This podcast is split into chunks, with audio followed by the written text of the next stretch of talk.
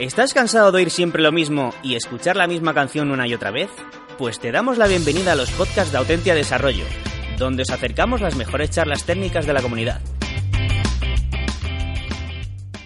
Conferencia Agile Spain 2017.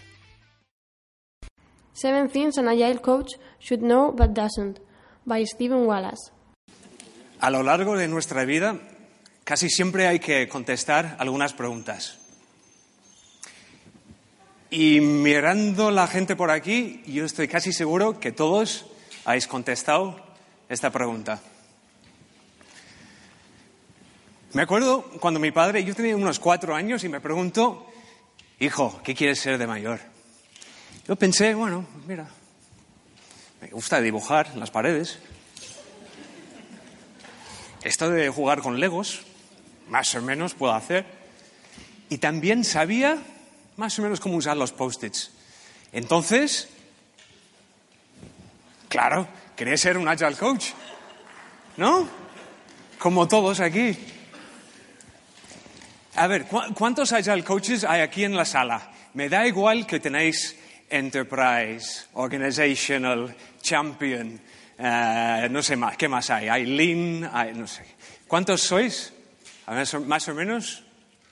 Vale, pues a ver si puedo dar algo de las siete cosas que puede ser de interés a vosotros. Pero antes de pensar de, bueno, ¿qué es esto de las siete cosas que no sabe o que no conoce un Agile Coach?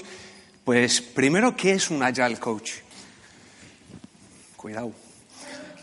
¿Qué es un Agile Coach? Entonces, eh, empecé a preguntar un montón de personas, haciendo entrevistas. Estuve buscando por la web. Escribí a Lisa Atkins. No, no me contesto. No sé si es porque lo he escrito mal su nombre, pero... También miré a periódicos. Y no sé si habéis visto este artículo hace poco. El País eh, nos dijo algo, un tipo sofá. No me ayudó mucho entonces, después de pensar muchísimo, recompilar todos estos datos, he sacado una, que creo yo, una buena definición. A ver.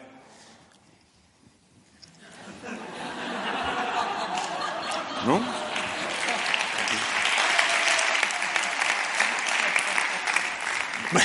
Por eso yo he cambiado mi título, ¿no? No, eh, vamos a pensarlo un poco más en, serio. ¿Por qué, ¿Por qué es un Agile Coach? Y lo que estoy pensando es pasado, sí, me dejo usar su, modelo, Lisa, gracias. Em, estoy pensando en un Agile Coach, más o menos conoce esto, tiene estas habilidades. Debería conocer bien lo que es Agile, a lo mejor algo de facilitación, debería tener algo de coaching. Y cuando pienso en un Agile Coach, pienso más en la parte organizacional. Sin embargo, con las siete cosas que voy a explicar, también pertenece a un Agile Coach que está con equipos. ¿Ok? Con esto vamos a arrancar con las siete cosas. Siete. Técnicos. Eh, frameworks, vamos a ver algo de los marcos. Eh, happiness, felicidad. Conocerte a ti mismo, el ego, también la parte de aprender y, al final, el lenguaje. A ver, Hace mucho tiempo yo era un técnico, bastante mediocre, pero era un técnico. Y me acuerdo al empezar a trabajar con esto de Scrum. Tenía visibilidad. Yo estaba, ¡ay, qué bien! Tengo todo priorizado. ¡Ay, qué bien esto! Empecé a trabajar como Scrum Master y entré con equipos y, bueno, todos os gusta, ¿no? No. Qué sorpresa. Hemos escuchado cosas como el middle management es la capa que están ahí de resistencia. Y a veces hay el CEO o quien sea que tampoco. Pero no nos dice que hay técnicos que no le gusta tampoco esto. Hay tres tipos que me he encontrado. A ver si os suena. Tenía el destillo. Esto de Scrum, esto de un proceso, burocracia es para controlar los mediocres. Es lo que me dijo. Ah, pues mira, Ok, entonces él no quería saber nada de Scrum. Y esto me ha pasado un par de veces. También hay alguien que cuando le explique, mira, esto de, Agile tiene mucho que ver con la mejora continua. Y él me dijo, mejor que continúe yo así. Yo estoy bien, ¿eh? Esto de a mejorar cada sprint. Y hay equipos así, que están muy contentos con lo que tienen. Y el último fue en una retrospectiva, que um, ahí estuvimos hablando y después el team lead vino y me dijo, pero mira qué has hecho. Antes cada uno tenía un problema. Ahora cada uno tiene 20 problemas. Pero qué tonto eres, Steven. En vez de pensar en cómo podemos cambiar y mejorar lo que son los problemas, bueno, el tema de visibilidad no, le ha dado mucha gracia. Entonces, por ejemplo, con los listillos, em, lo que he encontrado que funciona muy bien es no hablar nada de frameworks, ni Scrum, ni nada. Oye, ¿tienes un problema? ¿Qué tal si hacemos una reunión, hablamos del problema e intentamos solucionarlo? ¿Os parece bien? Retrospectiva. Oye, ¿qué, pensáis hacer en las próximas semanas? Pensamos dos semanas, ¿eh? Ya está. Solo dos semanas. Es un planning. Esto nos ha funcionado y ha funcionado bien. Número dos, los frameworks. es una sopa de letras. Tenemos el DAD, tenemos el LES, tenemos el SAFE, eh, tenemos el Nexus, nos ha salido el Scrum Studio, tenemos Spotify. ¿Tenemos que saber y entender todas? ¿De verdad? ¿Qué es un framework? Un framework es algo que nos ayuda a reducir complejidad a algo sencillo. Y si os acordáis de lo que es el Kenefin o Kenefin o Kinefan o lo que sea, como se llama este framework, tampoco hablo galés, em, hay una parte, hay un cuadrante que es eh, complejo. Y muchas veces, como Agile Coaches, pensamos que, bueno, voy a coger uno de estos frameworks y lo voy a meter y me va a solucionar todo. Pues no. No, no siempre va a ser así. Tampoco no pensamos en qué parte Em, de la empresa, vamos a, eh, vamos a ponerlo. También hay que pensar en qué momento de la vida está el producto. A lo mejor está en un momento más de innovación. Y si ponemos un framework que viene con una estructura implícita en muchos sitios o en muchos casos, esto significa a lo mejor vamos a tener más problemas a la hora de innovar. También si vamos al eh, otro lado, que estamos ahí con un producto de, no sé, 10 años, que estamos ahí simplemente que sigue funcionando más mantenimiento, si ponemos una estructura, a lo mejor tampoco no es lo que necesitamos. Entonces, como Agile Coaches, tenemos que ser pragmáticos. Todavía no hay un premio para la mejor implementación de less, safe, etc. Que sepa yo. A lo mejor sí hay, pero no. Hace unas semanas eh, tenía la suerte de estar en una charla de un ex Agile coach de Spotify. Y hay unos cuantos aquí que están utilizando el modelo Spotify. Pues enhorabuena. Este coach eh, nos explicó que habéis visto los vídeos de Spotify y el white paper y que todo super disco fashion, todo funciona muy bien. Pues nos dijo que no. Era entre marketing y una misión al futuro. Pero no lo estaban haciendo. Y los agile coaches que llegan ahí y hablan, bueno, por fin estoy en una entrevista de Spotify. Yes. Pues voy a conseguir el trabajo de mi vida. Pues dijo que, mira, mm, vas a encontrar algunas cosas aquí. No están utilizando mucho TDD. Clean Code es un sueño. Pair programming, nada. Nos enseña una foto, todos con cascos. Esto de visualización, nada. Tony, lo siento. Lo siento, pero los equipos de Kanban no tienen su límite de work in progress. También lo que tenemos con la foto de, de las tribus, etcétera, que parece todo bien, ¿no? Todo plano. Pues un manager por cada cinco desarrolladores. Entonces, hay que tener cuidado cuando leemos cosas y pensamos que un framework, esto nos va a solucionar todo. ¿Cómo podemos crear la felicidad? En los 274 propuestas para la CAS hubo un porcentaje bastante alto con la etiqueta de felicidad. 20%. ¿Es tan importante la felicidad? Tenemos que estar ahí. Tenemos que crear la felicidad nosotros como Agile Coaches o tenemos que ayudar a crear las condiciones, el entorno que necesita la gente a ser feliz. Entonces tenemos un ejemplo aquí de hace poco estuve trabajando con un Scrum Master que me estaba diciendo, quiero meter esto del calendario de Nico Nico. Estaba durante seis semanas diciendo, la semana que viene me lo voy a meter. Y le dije, ¿por qué no lo metes? Es que, ¿qué hago cuando alguien mete una cara triste? Y si pensamos en lo que es el Nico Nico, como personas, ¿cuántas emociones tenemos? ¿Tres? Por favor, tenemos un poco más de esto. Y depende en qué momento del día preguntamos. Alguien sale, oh, yo estoy súper contento, ¡pam!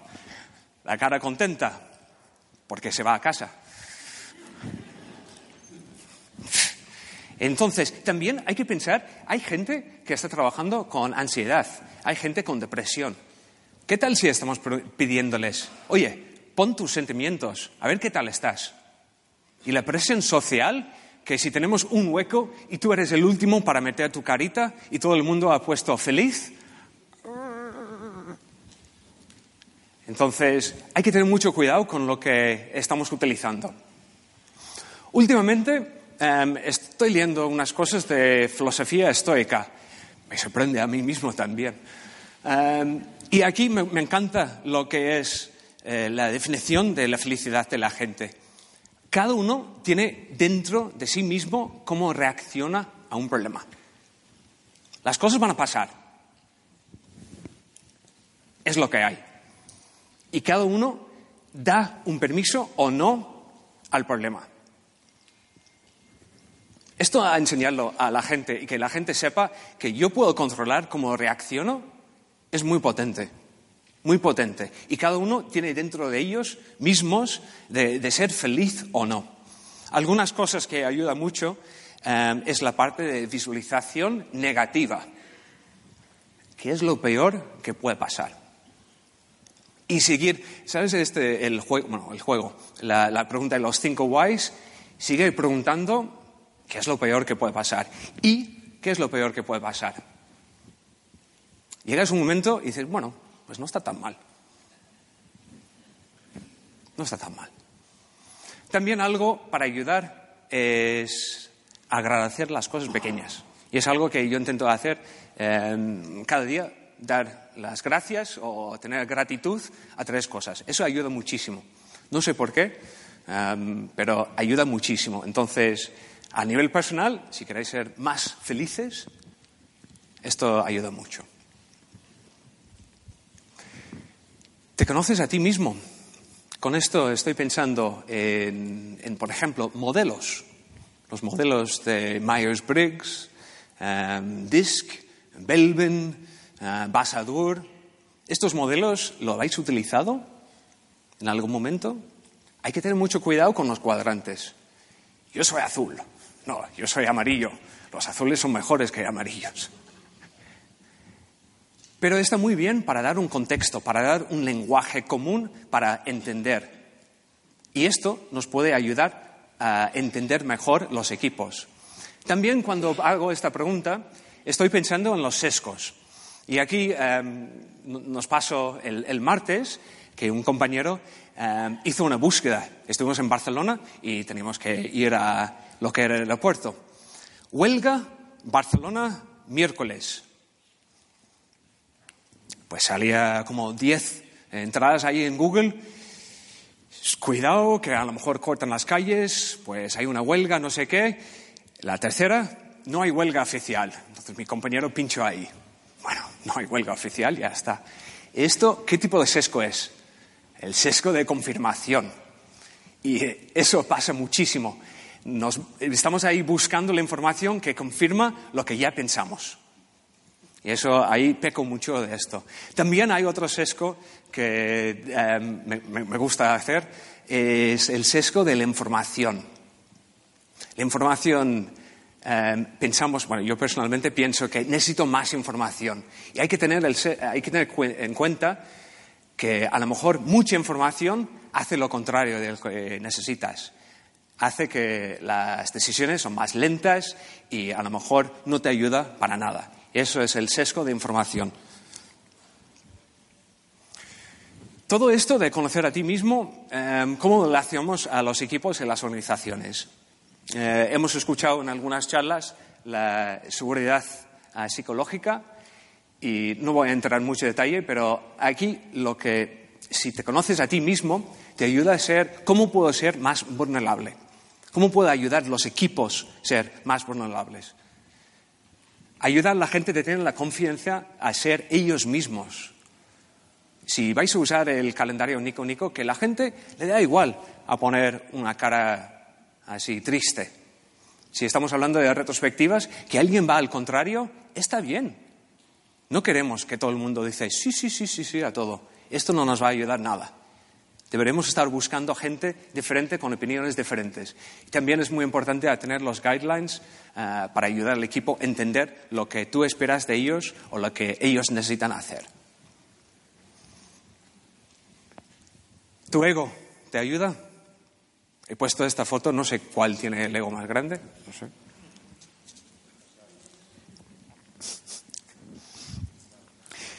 En este caso, em, como Agile Coach externo, muchas veces voy a una empresa y tengo que trabajar con Agile Coaches de otros sitios. Entonces, uno de los problemas más grandes que he visto es esto, el ego. Dejan de trabajar como un equipo para buscar la mejor solución y quieren buscar su solución. Como un Agile Coach tienes que entender si te, si te está ayudando o te está perjudicando. Y eso es muy importante. También tu ego te va a ayudar en estos momentos de si necesitas aprender algo o no. Porque si tienes un ego muy grande, estás ahí, vienes a la calle y dices, no voy a ninguna charla, yo sé todo. Tenemos que entender que a veces no sabemos todo. Esto es una experiencia. La parte más difícil que tengo es cuando estoy con un cliente, o también se puede trasladar, si estamos hablando de, un agile coach trabajando internamente, pero cuando el cliente o alguien te pregunta una pregunta o una cosa y tú estás ahí de, no sé, me está pagando mucho por venir hoy y no sé, tengo que ser honesto, vulnerable o no. Entonces, hay que tener en cuenta en qué momentos puede ser o no. Lo ideal es ser honesto y decir, mira, no lo sé, ya lo voy a preguntar, ya lo voy a preguntar, tengo un compañero o voy a mirar y estudiar. Pero esa es la parte del ego que te va a ayudar o no. Es suficiente. Así, solo con la teoría, Conocemos un montón de personas que leen mucho. Están ahí, yo leo 52 libros al año. Hay gente que te pueden contar y citar cosas de libros oscuros. dices, ¿de dónde has leído esto? Me parece perfecto. Y en la comunidad tenemos gente así. Y si estás riendo ya sabes quién es. Entonces, hago la pregunta de, ¿es suficiente leer? o ver vídeos y poder decir, pues yo, he visto, el Henrik Nickberg habla de esto, y en esta empresa no sé qué. No, hay que practicar, hay que vivir estas cosas. He estado en una charla hace, hace poco, unas semanas, que estaba diciendo, este modelo siempre me ha funcionado, está genial. Y yo dice, perdón, em, la muestra, más o menos, lo he hecho una vez en un equipo. Bueno, pues enhorabuena. Eh, tenemos que salir por ahí y practicar. Tenemos que ver que las cosas están funcionando y practicarlo fuera. ¿Cuántas veces habéis entrado en una, una empresa y a lo mejor es un pasillo oscuro, poca luz, que llegas al final, a lo mejor hay algún mapa algunas lucecitos ahí, algunas métricas, entras en the war room, hay gente ahí con caras serias. Bueno, ahí en las trincheras tenemos que hacer algo. ¿Cuál es la siguiente batalla que vamos a hacer? ¿Dónde tenemos que atacar? ¿De qué estamos hablando? Hmm.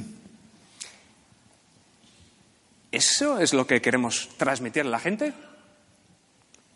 ¿Cuántas veces hemos visto The Art of War, Scrum from the Trenches? Seriously? Entonces, ¿hay otras opciones? Xavi ayer hablaba de la resistencia. Si estamos hablando de las trincheras, batallas, guerras, ¿cómo que no vamos a tener resistencia? Claro, es lo normal. ¿Hay otra manera? ¿Hay otra metáfora? Y me acuerdo de la conversación que tenía con Xavi hace, hace unos seis semanas o seis meses. De, imaginamos si estamos hablando de cuando tenías así 14 años y estabas en una discoteca de la escuela. ¿Sabes esta música? Y estás ahí y ves una chica o un chico ahí en la esquina. Eh, ¿Quieres ir para preguntar si quiere bailar? ¿Quieres invitarla? A lo mejor no esta canción, a lo mejor no está preparada, no está lista, no le apetece bailar a esta canción. ¿Qué tal si estamos hablando de las empresas así? A lo mejor la empresa está ahí, bueno, quiero, pero no sé si es el momento. Las batallas, a lo mejor en vez de usar batallas, bueno, voy a elegir las canciones que quiero bailar. A lo mejor las cosas nos cambian un poco, quién sabe. Entonces, con todo esto, que está genial que estamos ayudando las empresas, las empresas, pero también por ahí hay muchas cosas que a nivel mundial, como Agile Coaches, con las habilidades que tenemos, el conocimiento que tenemos, en todas las charlas lo hemos visto, es brutal, facilitación, que podemos hacer mucho más, creo yo, bajo mi humilde punto de vista. Entonces, he hecho la pregunta al principio, que quiere ser el mayor, puede cerrar con esta pregunta. ¿Qué podréis hacer con el cambio climático? 2050, mm, una población de 9 billones. Eh, no tenemos que ir más lejos que la situación en Cataluña. Con todas estas habilidades y que el trabajo de un Agile Coach es ayudar con la colaboración y la comunicación. El año que viene, ¿qué me vais a contestar? Muchísimas gracias.